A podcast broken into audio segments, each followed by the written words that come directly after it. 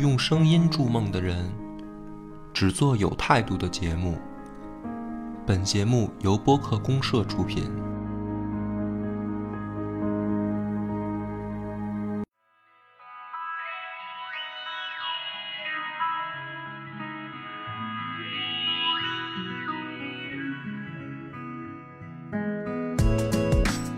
大家好，欢迎收听播客公社，我是主播恶霸波，老袁，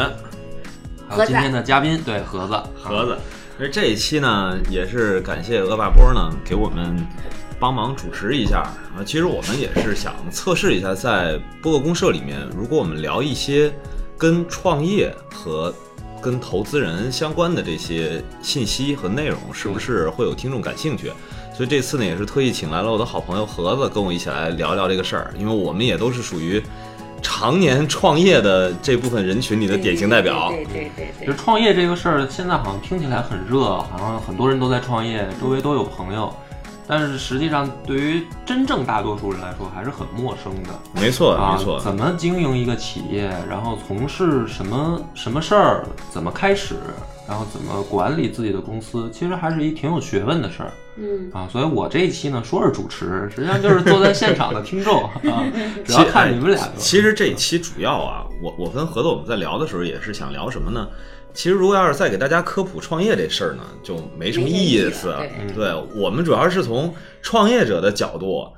真的是想好好的吐槽一下这些不专业的投资人和投资机构，因为真的是这个创业的人群呢，是一个相对来说最忙碌的一个人群，我们的时间、精力各方面都是非常被压缩的，特别厉害。时间本来就很宝贵，然后碰上这种特别不靠谱的投资方啊，对呀特别头疼，特别浪费我们的时间。那不嘛，心里面翻着白眼儿，面上还得笑呵呵 的。对对对对对对对，而且不要觉得说投资人好像是来帮助企业或者怎么样的，不用想那么复杂。其实这就是一做生意，无非就是你在卖产品还是在卖股份，对，没错其实就是交易。所以交易的时候也千万别把投资人当成是啊神一样的存在啊，一定要怎么样。其实投资人无处不在对，真的是。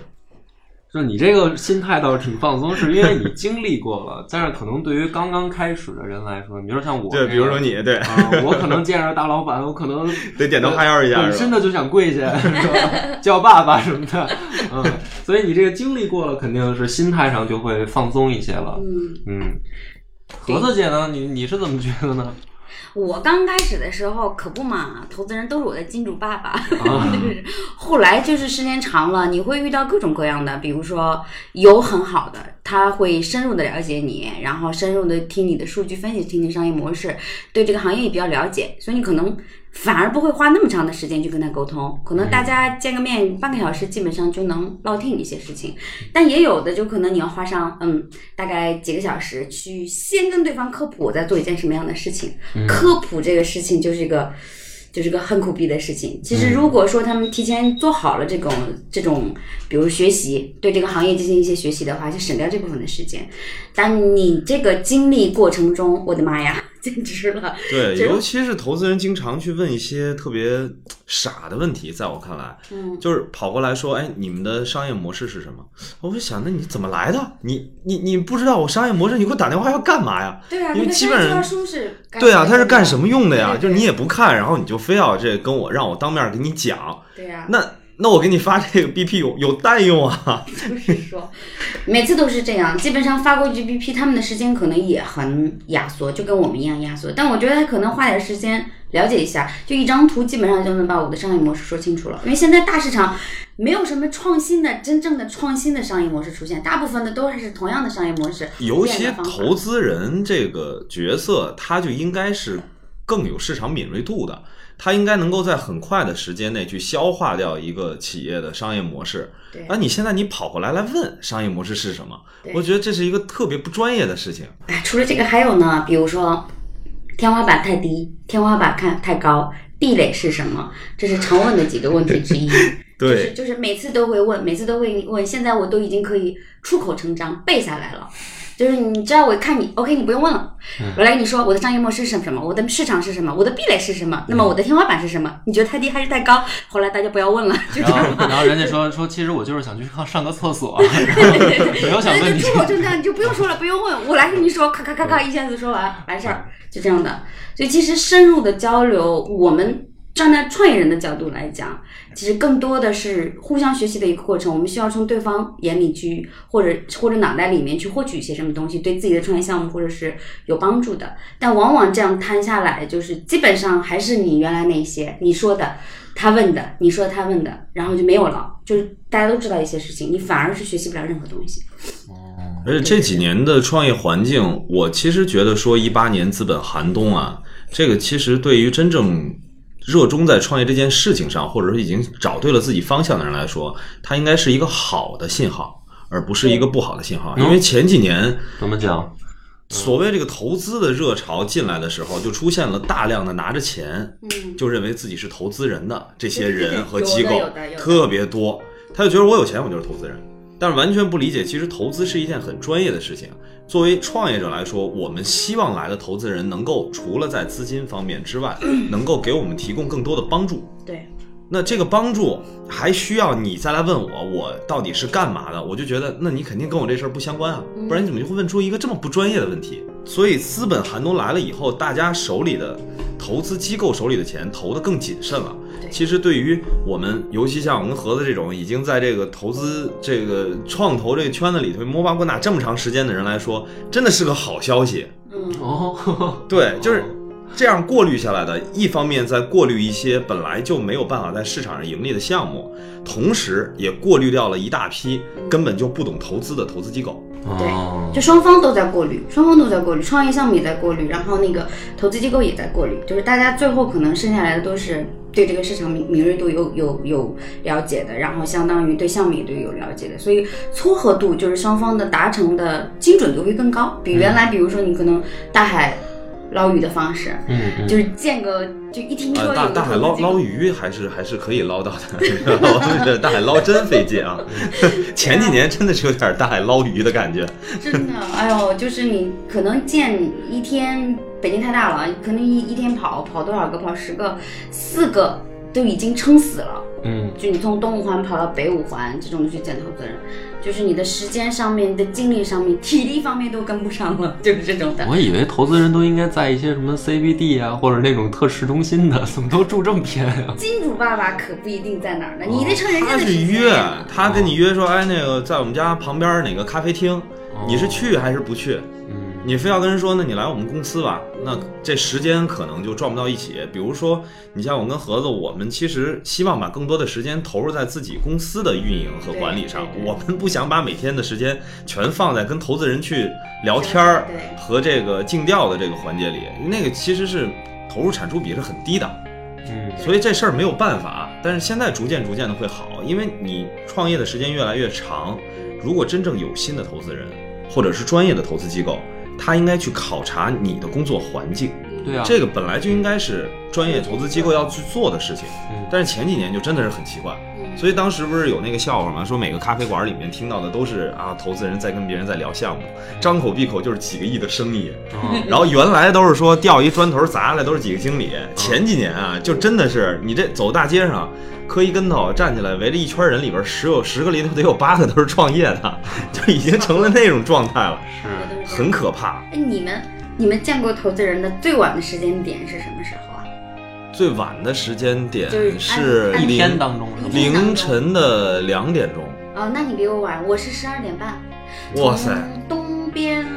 我住东四环，然后被约到了西二环，嗯，就是半夜里打车去，然后还在西单的那个路口遇到一个抢劫的，我跟 你说。哇塞！还有这事儿讲讲讲讲，关键是你这么晚不担心吗？说盒子来我酒店房间一趟，房号五零幺，你敢去吗？没有，你说这不是见头的人见导演约约房啊间的从来不去，哦约的是那种大堂，嗯我可以见，嗯就是就是那个。那时候还打了个忘了是 Uber 还是滴滴了，就那时候在走到那个西单后面的一条小街上面的时候，就正好那个我打的车的那个师傅也是个女司机，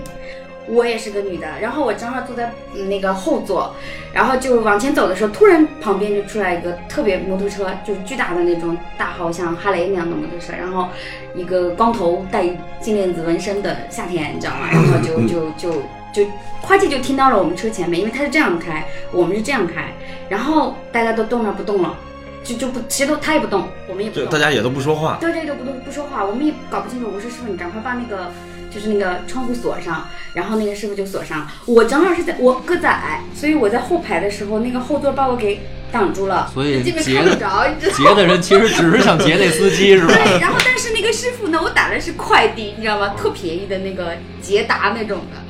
然后我就想这个这个怎么办？然后对方就瞪着，就是大家可能之间的那个眼神交汇，可能得有三十秒左右，谁都没有就动僵持在那儿对，了。坚持在那，谁都没有动。他也在想这个捷达，我觉得他在想这个捷达我劫不 劫。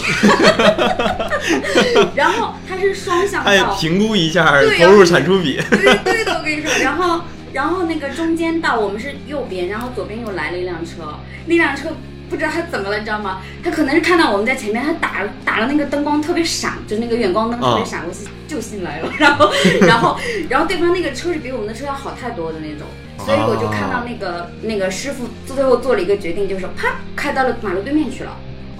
就是直接穿到了，因为它是双向道，中间没有护栏儿，他直接到了对面去。我就是师傅踩油门快跑，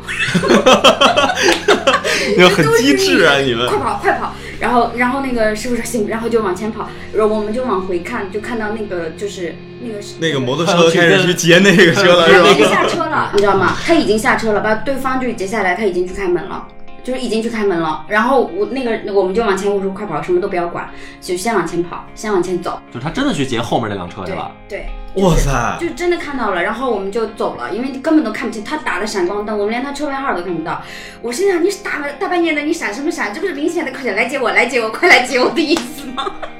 所以最后最后发现骑摩托那个是你约那投资人是吧？不是， 不是。这个这个故事告诉我们，开车还是开捷达比较安全。啊， 对对对，哦我跟你说，真的是有这个这个，我觉得后来后来想想，就当时不觉得是什么，你后面往回反去看这个事情的是是有后怕的这个劲儿在的，嗯因为我们都是两个女的，嗯，两个女的，然后师傅也是女的，我是女的，在半夜里面碰到这个事情的时候，你怎么去解决？是啊就是在在这个路上，就是这这条走的啊这条，你路上，你的这个跟投资人见面的经历太曲折了，我是确实没有想到还会有有有还会有这样的事儿发生啊！有，就是各种各样的，哎，那咱们在创业的这条路上，除了跟投资人见面约时间这个事儿啊，我觉得确实像之前我说的，最晚的一个约到两点钟，然后约的地点就是三里屯的酒吧。嗯，啊就我也不知道为什么非要这么去约这个时间。嗯当然，他就是那种不是太靠谱的个人投资人，然后从南方啊，这不能打地图炮啊，嗯，反正但是确实是就是从南方过来的一个，从南美洲过来的对对啊对对对对，哎，反正比较远。然后呢，也没聊什么，就是聊天呢。我本来是说，哎，我是不是给你介绍一下，到底我公司是现在是一什么情况，然后嗯看互相之间能够怎么去助力一下，你能有什么资源，我们来勾兑勾兑。一直喝酒喝到了凌晨四点钟，就散了，就再也没有联系过。你俩根本没对，而然后也没提这个事情，对对对对，加上我我后来在想，我说是不是这个跟投资人有一些是专门把这创业的人当成是最后替他买单的？哦，哎那就后来跟后来是你买单是吗？啊，没有，我是后来就我就喝大了，就直 接就不知就道，不知道了。对，没准我人家出门也不带钱，对吧人？家可能没准一般都是到五点看你还清醒，然后再谈事 儿，然后一看说这个小伙子不行啊，这不行啊，对以后酒量带不出去是吧？酒量不行，这个创业肯定不靠 谱。对对不过现在肯定，我觉得在市场上不应该小概率事件会碰到这种情况了，因为现嗯在大部分都已经变得规范了。 嗯，尤其是现在创业年头长了以后，也不太会去关注这种说，哎，约凌晨两点钟咱出去喝个酒这种，那就算了算了。对对对，就不是要聊有了有一些我们现在都总结出来了规律，比如说房间不进，然后那个、呃单独聊的那个家里面的不进，然后啊，家里边儿也不要去。不要去不去，那然后还为有。这不是代表一种对你的可能信任和亲近的吗？嗯并没有，除非她是真的是个女性，哦对对，哦男性哦就就啊，不女会，因为女女性我也不去哦，明白明白。嗯这个肯定是要分界线的，因为我是女性创业者，我经常会遇到 challenge，就是对方会问，那你作为一个女性创业者，你怎么平衡家庭跟跟工作？我们怎么相信你会百分之百的投入公司？然后，如果将来你有小孩了，你会怎么去分配时间？这直接从这个我我们哦，还会问这么细节有的有事儿。的有，你们不知道吗？就是有一些投资人就是明确就是不投女性投资人，因为他们不是女性创业者，啊因为他们觉得女性偏感性是一回事儿，而且他们就是相对来说觉得女性更偏向于家庭嘛。就如果说家庭跟事业之间做 balance 做平衡的话，那可能他觉得不会百分之百放到放到那个就是创业项目上。哦，这就我个们还会真我的会被是。经常这样这样问。那你问的时候，嗯，就是一方面就特别想想说，怎么会这么这这这这有什么不同的吗？就是女性创业者她怎么都不能做事对，情了呀这？其实真的是性别歧视，绝没对还是真没性别招歧儿视。 是吧？你不能犯说直接掏出来，这是老娘离婚证书，孩子判给他爹了，投不 投？他妈的，有病啊！ 对对对对，你会有然做后一假证儿，对，这也是一 个注意箭头的人的 工具。 你这个创意不错，嗯，对，有的有的。反正女性其实我觉得见投资人在男性的上面是遇到的坎儿是一定会比男性投资人多的，你会被嗯问一些比较尖锐的问题要更多，嗯，也会会更多，因为他们会确实会担心。那你作为一个女性。感偏感性嘛，你怎么理性的去处理一些事情？然后你的思维上面能不能感到跟男性平衡？对大局观的把控，对吧？对团队的把控，你能跟做到男性平起平坐？虽然这个这个社会说女性半边天，我觉得站到投资人的决策来说，他们到最后想，毕竟想的最后就是退出各方面的，还是担心这个领头羊有没有这个就是能力或者魄力去做这件事情。啊，但但是作为我是被投的方的话，我会心里面会挺有的时候会挺难过，嗯因为这个确实是你说我我我如果就是如果说做家庭或者事业的平衡的话。但你不能说我就是百分之两百的心思放在工作上面，也不结婚了，咱就做个做个做个那个什么了吧，单身单身好了，对吧？那男生也得谈恋爱、结婚吧，也得有孩对子吧，啊，没错，这不是也一得样照的顾道家理庭。吗？对对，一样的道理嘛。而且我觉得现在思维方面来说，男生跟女生其实差别已经不大了。大在在于心理承受能力方面的话，弹性其实我觉得女性比男生的这个弹性更足一些，是就肯是定承的。受承受力上面，我觉得也更是嗯足一些。就是生孩子多疼啊，男的都忍不 了，女的都能忍。 你你的这个点 总是啊往这个方向去不是点，你对吧？看，你想啊，为什么女性承受能力强啊？就是尤其是生过孩子的嘛，她、你想她那么疼，她都忍过。男的不行，男的我这基本上要是磕个口子什么的，我啊你就疯滋了哇乱叫了，开始是吧？ 救护车打幺二零，不行了，失血过多我会死的。 对对对，都会遇到各种各样的，反正搞笑的问题。嗯就是你反过来想想，其实蛮搞笑的。就就特别想，当时特别想拍桌子，哎投不投？不投滚蛋，就这种的。就是嗯但你也不能当场这么说，对不对对，你还是尤其还啊是特别讨厌的，这最近两年碰到了很多的投资机构找过来的时候啊，那个组合明显就让我感觉到他不是来投资的。嗯就是你正常的话，你一个投资经理，或者说你高一点的说 LP 可以直接跟我们去对接，嗯那您来带着您的一个跟投资相关的团队来就够了吧？嗯，嗯那现在出现奇怪的现现象，嗯，就是他们都会配个销售来，什么原原理呢？这是就是他相当于想，哎、我是以投资的名义，但其实我是来跟你做生意的。嗯我要投资你，你看你的公司的哪些业务板块啊，有一些东西是不是我就直接以我的投资的方式去换取你的服务？嗯，对，所以他是配了一个销售过来。那哎哦这种的话，你提前你还不好去预判，哦因为他约的时候他不会告诉你说我都会带哪个部门的人来，嗯这种也特别的讨厌。哦就最后就已经不是在谈说，哎，咱们互相之间怎么去帮助了。嗯后面你就发现完全是那个销售再来跟你对他的业务啊，我现在有这些业务，你看咱们哪些业务可以合作。我说咱谈生意就谈生意，对，是谈吧投资就 谈投资，谈投资就谈投资，你干嘛非要拿着投资的名义跑过来来骗我们的服务呢？对啊，哦说说骗呢，说的稍微过分一点儿，但是就是就是大家的时间是很宝贵的，嗯就是我们已经做好了很足的心理准备和这种文件上的准备，是要去跟你谈，哎，到底我们这次增资获股的需求是什么样的？那我们需要的一些资源板块儿，然后看看你们这个投资机构之前投资的过往的经历当中，是不是有一些可以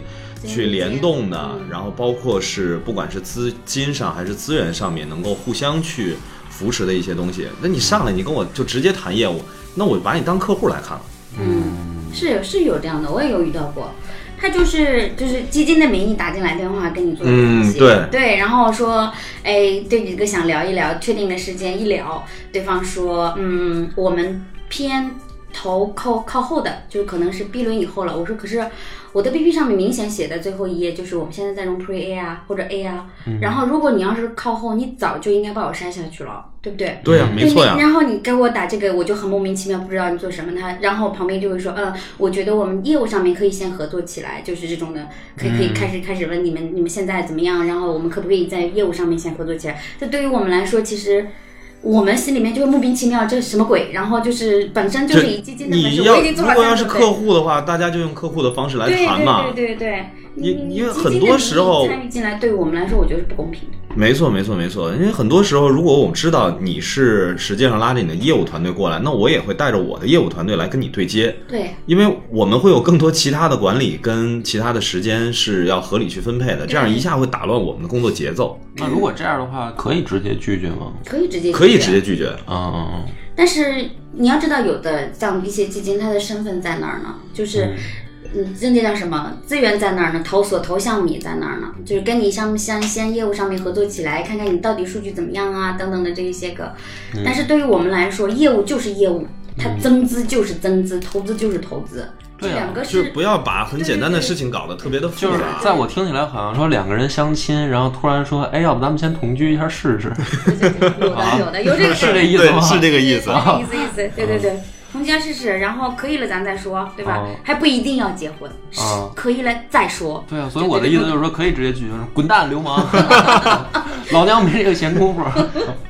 因为除了我们直接面对投资人跟投资机构之外，其实，在创业的过程当中，也会大量的接触到 FA。嗯嗯，其实这些 FA 公司这最近两年也是给我留下了非常不好的印象，就是你是一个 FA 的话，你应该朝我去要 BP，这个是合理的。对，那你拿到我的 BP 之后，你的一个本来应该提供的服务就是替我向靠谱的投资机构跟投资人去介绍我们的项目。嗯就我们接触到这些 FA，我不知道盒子那边是不是也是同样的情况，嗯，就经常说，哎，我给你联系了一个某某投资机构，然后约一下你的时间，然后我发现对方根本不知道我是谁。哦，就是，哎，你好，那介绍一下吧，你们是什么项目啊？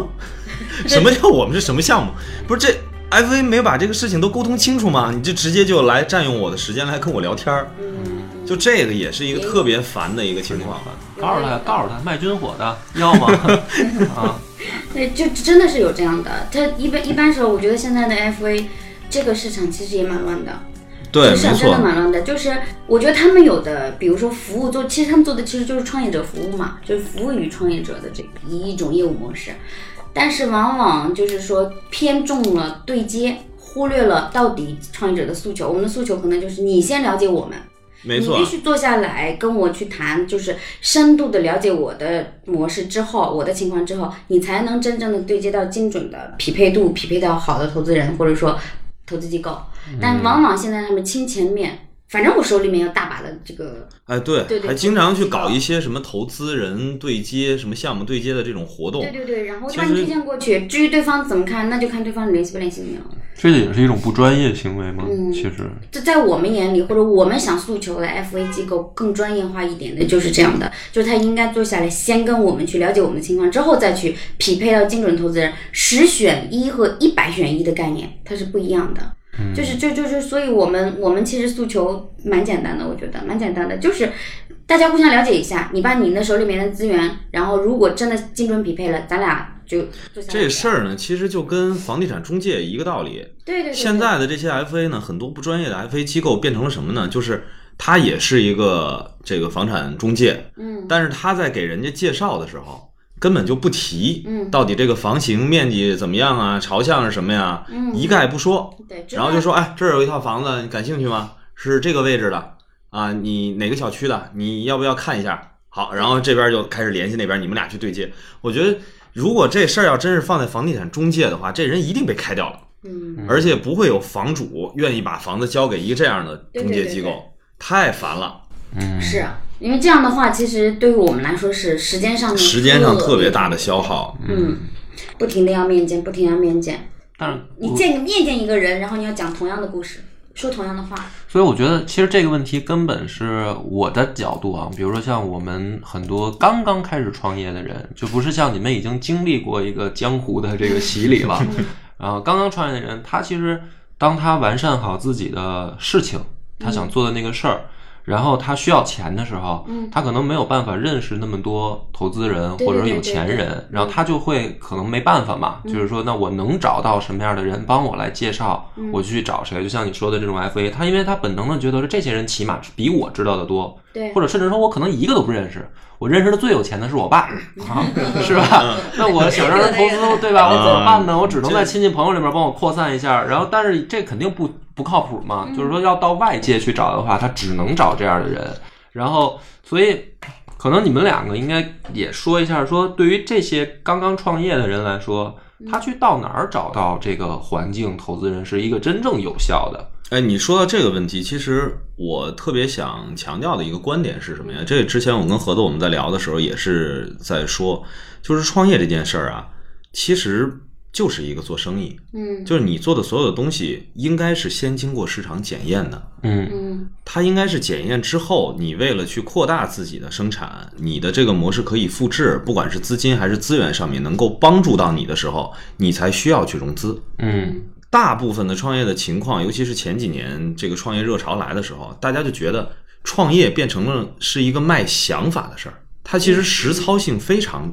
经验非常少。嗯甚至说他自己之前没有经营过任何一件事儿，可能就是普普通通的从一个职场中走出来的人，嗯他觉得自己的想法很牛，他就觉得自己这个想法值多少钱。嗯嗯，投资人实际上是很难为一个想法买单的，对就听起来好像我们现在在媒体上听到的这些消息，然后就出现了这些独角兽、一些新的创业的模式，包括。哎呀，我就特别想吐槽的这个所谓的共享经济这个事 儿，真的是把这几年的这个钱市场上的活钱烧的差不多了。对就是这些东西其实都是未经过市场检验的东西，嗯嗯就硬生生的把资本给吸引过去了。对，我觉得现在大部分的资本资本消耗基本上也就去年的事儿。你看去年、前年两年共享经济啊等等这些出来的话，大部分的资金全部流向了那边。你相反的，像真正的后面的这些项目，其实分出来的这个资金流已经很少了。已经对对对，大量在消耗真正资本市场里面的这些可用的资金，对，已经很少了。真正有价值的项目，它一定现在就在市场当中在运转，而不是在某一个人的脑子里。对，嗯我觉得这个其实是作为投资的这个角度出发的话，他会去看的东西。我肯定希望去投一个我已经看到了它的市场的现状，对然后我能够对它去做一个评估，是这个市场可以扩大多少。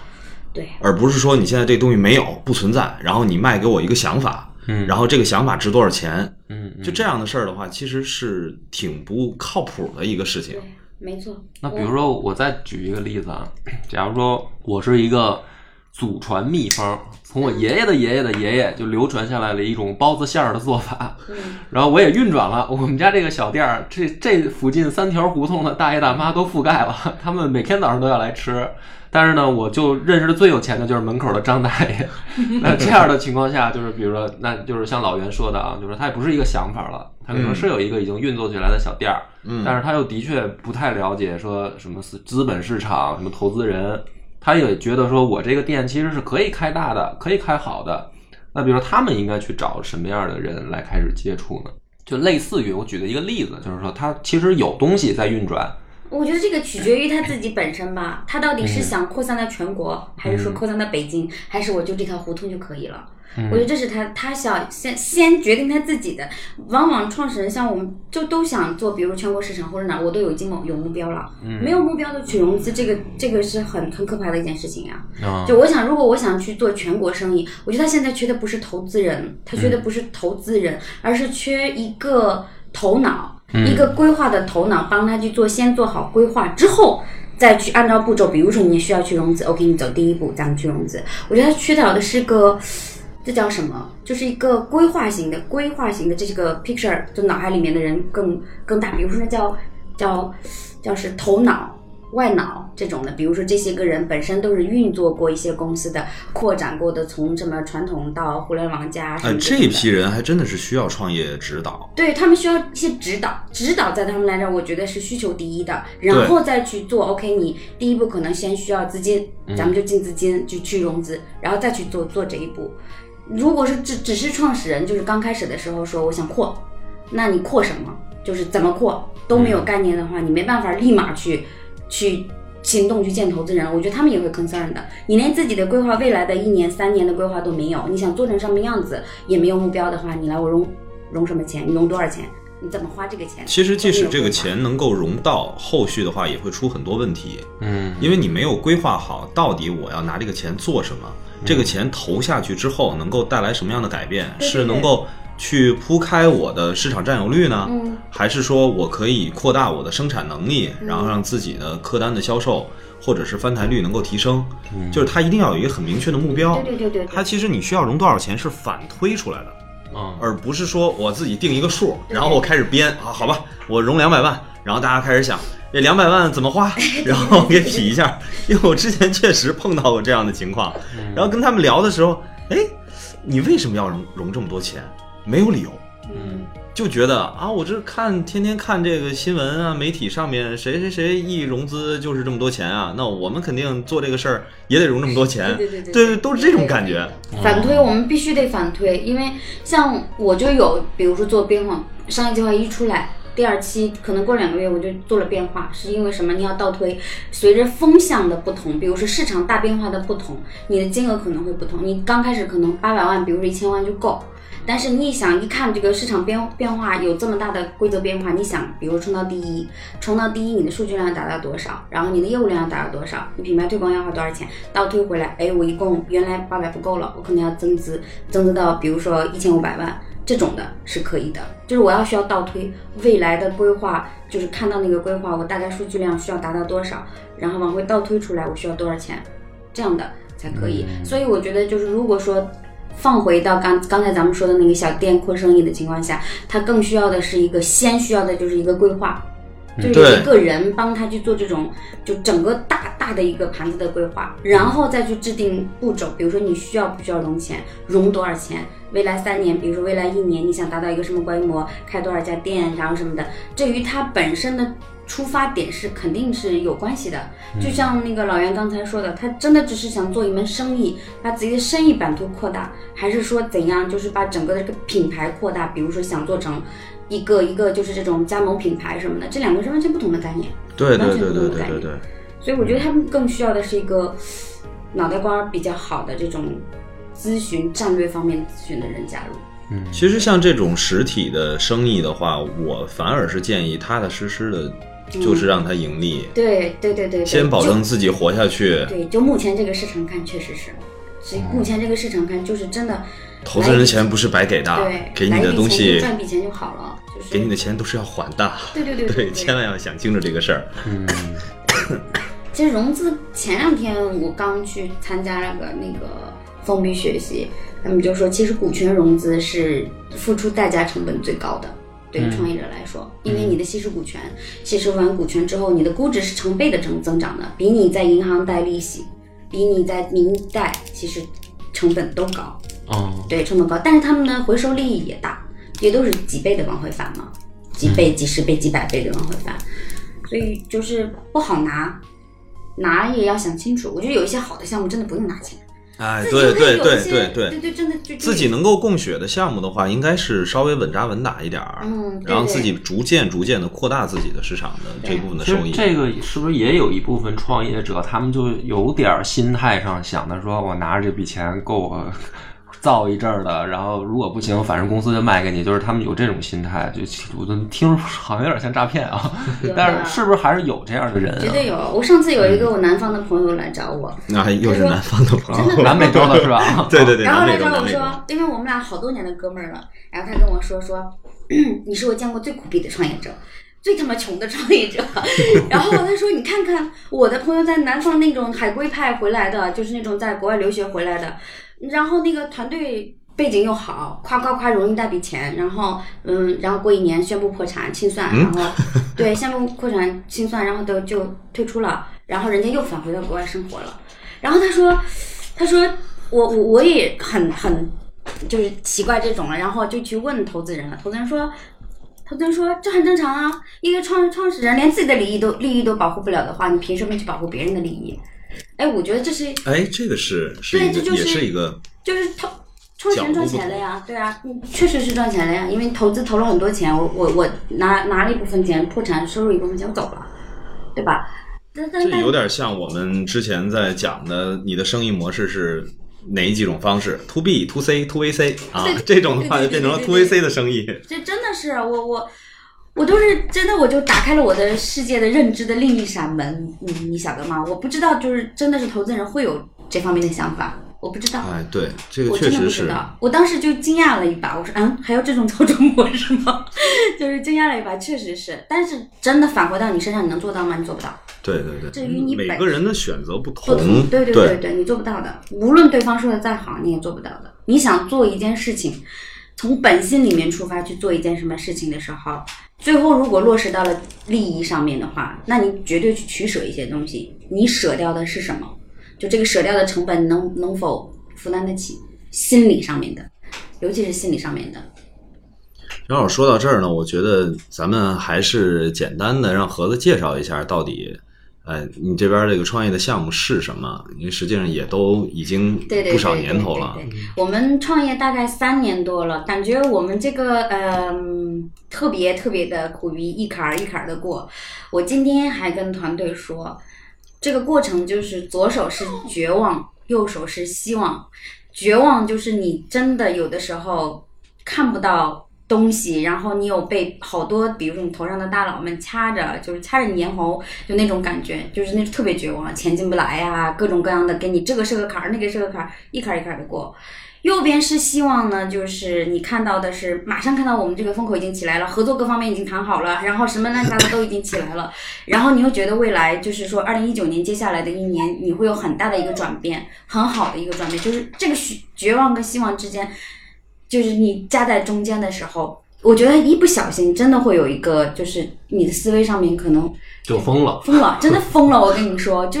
没有一点哎就是你很你分裂，分裂，它就是一特个别分分裂裂，就是精神分裂的一个过程，绝望。希望、绝望、希望，然后这种过程。我们创业项目三年，说实话，并不是，嗯，比如说一些明星项目、独角兽项目起来的，真的是一步一步一个走上来的。所以就是说，团队现在我们才十几个人，但是就是整个的这个，比如说自由职业，我们做的是一个灵活用工的平台，远程、远程工作、远程协作。为什么能看到希望？是因为随着国家政策一出，对吧？那么好多面公司面临着就是社保啊和税务合一以后，就是对这个呃公司的成本会很增高。那么我们其实是进去以后为公司去省钱的，提高效率，降低成本，对吧？灵活用工，你可以采取远程工作，你不用让这个人天天坐到你办公室上班了。随着你的业务线的波动上，呃高峰低峰谷，然后你可以临时安排人入驻，就非常非常明确的一条线，省掉多少钱是一年能算出来的。但是这个在过程中，就是这个三年来的创业过程中，你能明显感觉到，就是首先从投资方来看来看，咱们今天主要聊的是投资嘛，嗯所以对就是投资来看。更多的人，所以可能我遇到的一百多个投资人里面，百分之八九十的就是，哎呀，你这个项目很好呀，然后就是看好，然后就是盯着你，过段时间盯着你，盯着你看看，然后没有下文。 叫好不叫座，就是哎，大家都觉得这个是很好很好的一个方向，但是没有了。那走这种过情况是就是很普遍吗？在很普遍啊，很普遍嗯很很普遍啊，遍就是看不动，观望。观望，对一直在就是观观望一直在观望，就是到还不到出手的时候，你说他什么时候出手呢？你也不知道，就是就是这很有的时候你会悖论，就是去。去也会站到他们这个立场去看、去想这个事情为什么，就是有的时候问你一些什么，有的投资人就是分两极两端话，你天花板太高了，就是天花板你做的太多了，然后你你必须拿这个单条线来做。那右边的投资人说，哎呀，你这个叫什么天花板太低了，你应该要做大，嗯好多好多要把它融合到一起，就是两方打嗯对架，你明白吗？就对分辨不清，就是他们到底到底你说的是这样，他说的这样，会给你出各种各样的哎，你就做一条线就好了。比如说把你们那个八个大分类分成一个大一个小分类就做就行。但是你明明知道这一个小分类的突破点很小，特别特别的小，你单独来拿出来做的时候，你真的没办法让它规模化。然后你要是做大，你要找多少钱？咱们来做任另外一个五八赶集这样的大平台，你做不了啊。嗯，你要砸多少钱？现在可不像那时候二零零几年、二零一几年那种嗯刚刚起来这种的，所以就是说你也会去去分析。所以我觉得创业到现在为止，就是我们现在先走的这个方向来说难，特别难，难到一个就是你，难到一个就是你你你你不知道明天会发生什么的一个情况。我今对天给用户打电话，从早上到现在，刚才咱俩下车，你嗯接我那会儿，我还在给用户打电话，就是解释情况，因为好多的出现政策，随着政策变化，我整个平台的规则全部打乱，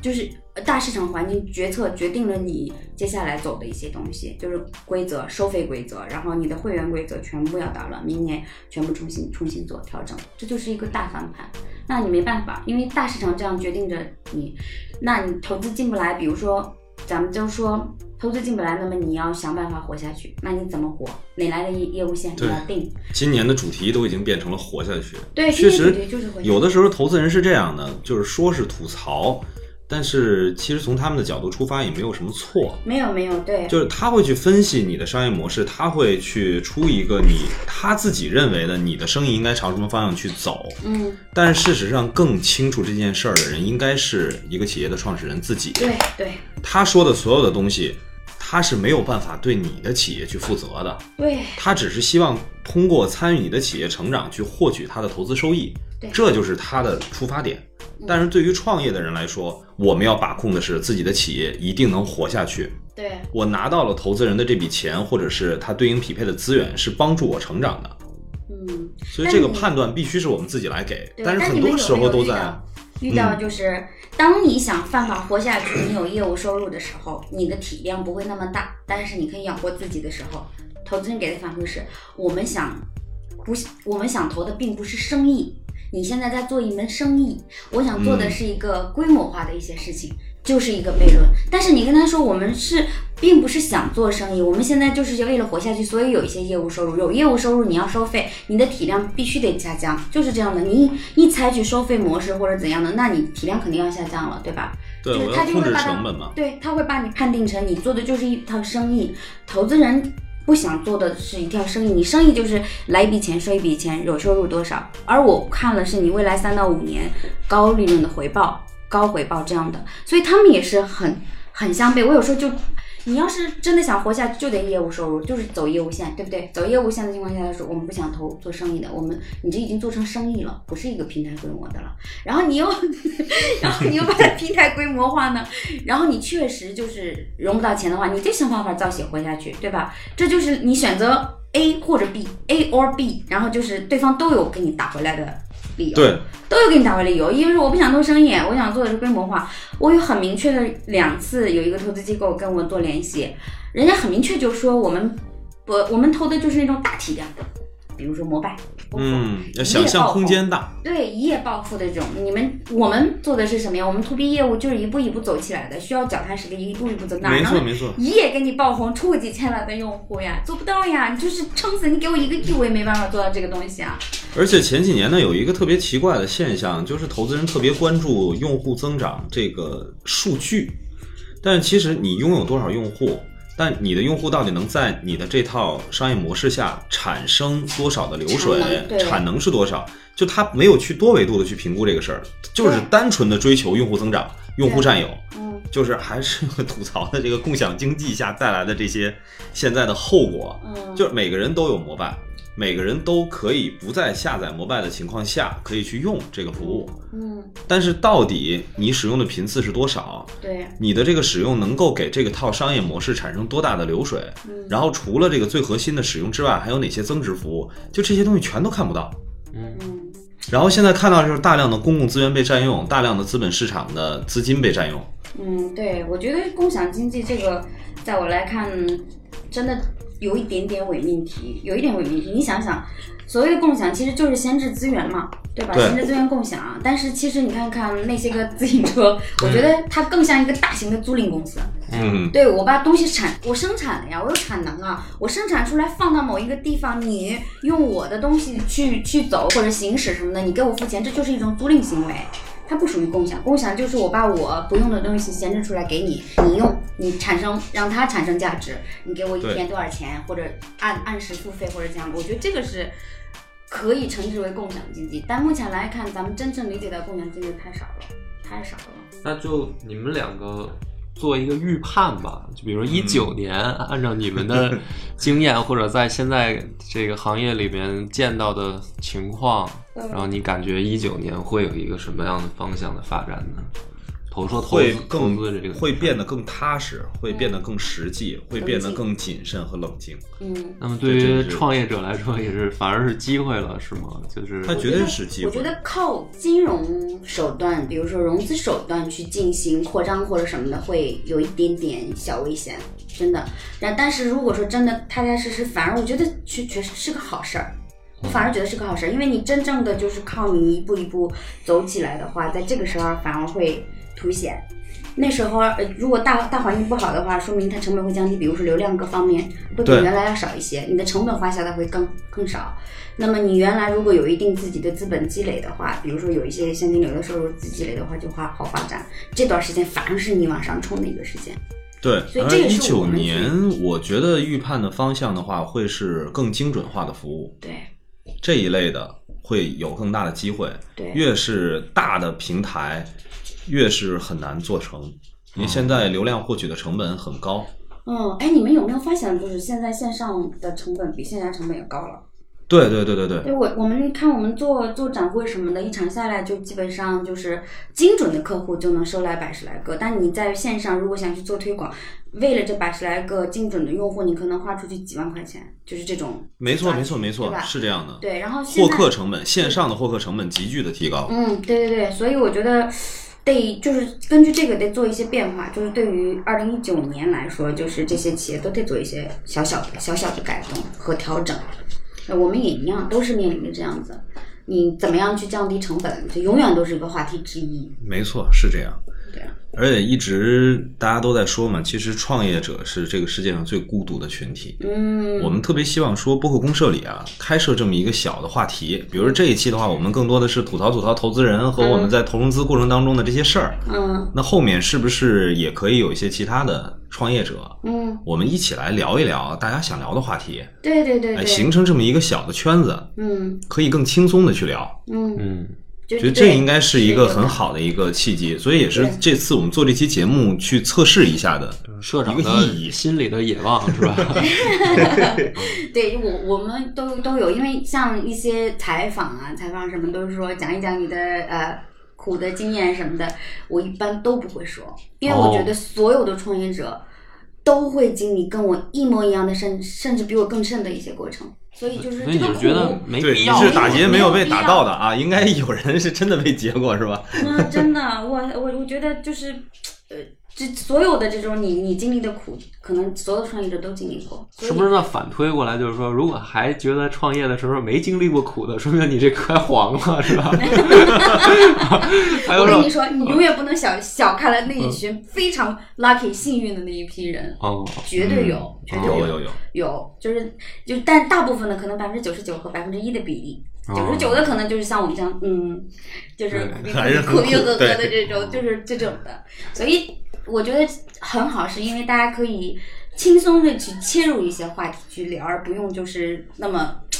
那么的就是被动孤独。对对对对对，尤我有其收是到带着过那么强的目的性，其实也是一个挺尴尬的事儿。就是我们其实就是想放松的，大家一起聊一聊，吐然槽后该能有吐槽主吐题槽嘛，话对不题。对？听一听就听一听，就是、嗯就过去了，对吧？就是这个这条路上本身就需要大家一起，有的时候互相扶持、绑定一下走下去的。我我不知道你们有没有，反正春营医生创始人出的那个事情，我把嗯自己关到房间里面一天没出门，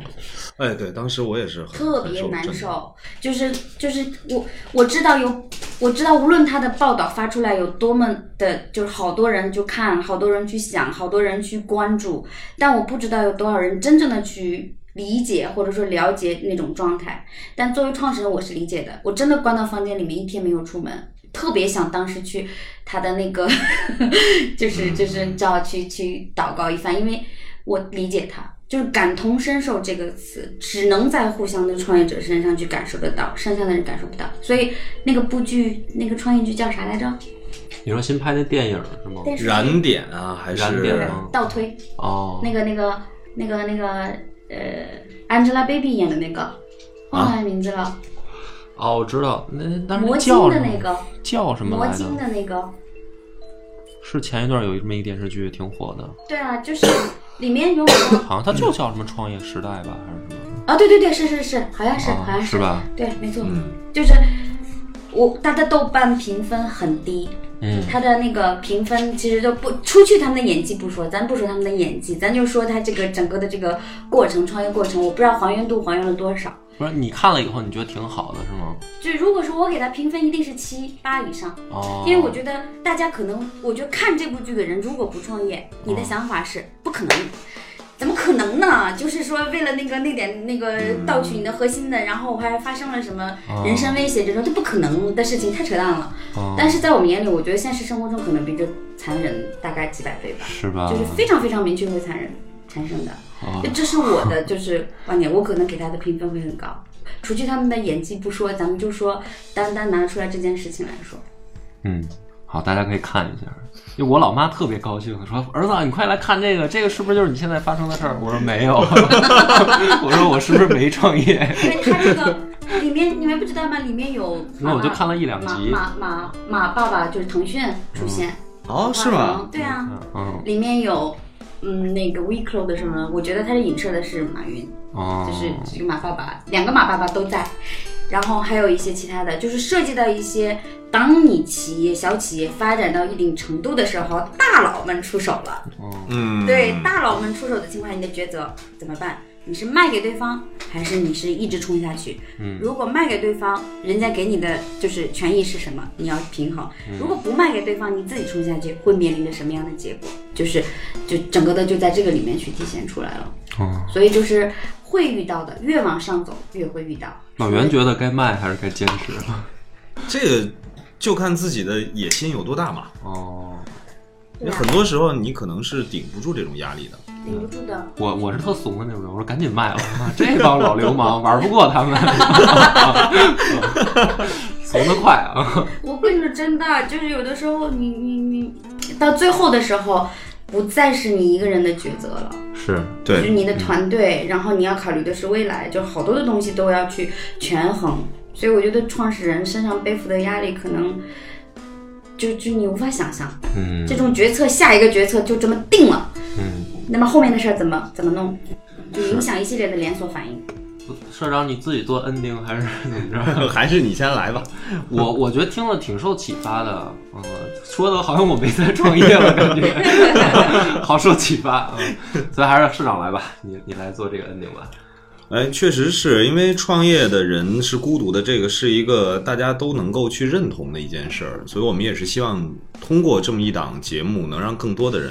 去了解到，在创业过程当中会遇到的一些事情。如果是有创业这心思的人，我们也希望通过我们的节目，能够给大家一点点小的启发。如果能够做到这样的话，我们就在做一件有意义的事儿。当然，更多的还是希望通过这档节目，能让创业的这个团队或者说这个群体有这么一个更放松的环境，或者有一个真正自己发生的发生渠的道一个渠道。对，我觉得大概就是这样。嗯，要不然没人聊。对呀、行，那感谢大家的收听，本期节目到此结束。